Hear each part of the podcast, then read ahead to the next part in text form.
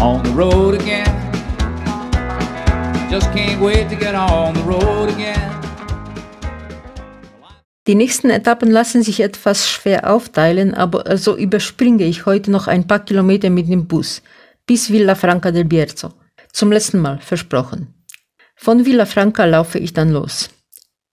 Der Weg entlang der gut befahrenen Straße ist zum Teil tatsächlich ein Albtraum, obwohl der Pilgerweg mittlerweile durch eine kleine Betonabsperrung von der Fahrbahn getrennt ist. Das Wetter ist aber mild und die Berge rundherum wunderschön. Nach zehn Kilometern mache ich eine Mittagspause in Trabadello und treffe dabei auf meine deutschen Bekannten aus El Puntino in Hontanas. Wie gesagt, man sieht sich immer zweimal. Sie bleiben heute hier für die Nacht, da der Mann auch Sehnenschmerzen hat. Naja, das Wort auch stimmt jetzt gar nicht. Äh, meine Achillessehne gibt nach der Voltaren-Behandlung Ruhe, also laufe ich weiter.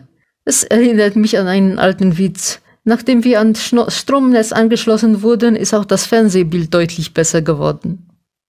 Dafür entdecke ich nach meiner Ankunft in Portella drei neue Blasen an den Füßen. Komische Geschöpfe.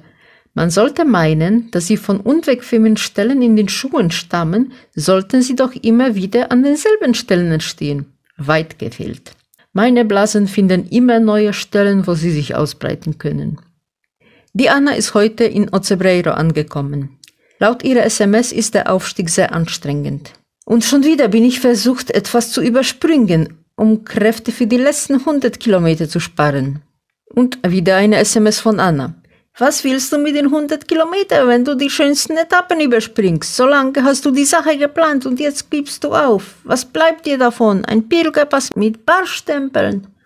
Hallo, geht's noch? Das Ziel zu erreichen ist mindestens genauso wichtig wie der Weg. Klar bin ich scharf auf die schönen Berge. Aber was nützen sie mir, wenn ich danach so kaputt bin, dass ich nur noch nach Hause fliegen kann? Sie war doch diejenige, die meinte, dass der Aufstieg extrem schwer sei. Und das, obwohl sie weit fitter ist als ich. Das war der letzte SMS-Austausch zwischen uns.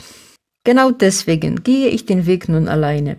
Genauso wie im Leben muss jeder auf dem Camino seine Entscheidungen treffen und dafür gerade stehen. Und genauso im Leben was nützt mir der beste Spaß unterwegs, wenn ich dadurch meinen endgültigen Ziel, das ewige Leben, gefährde?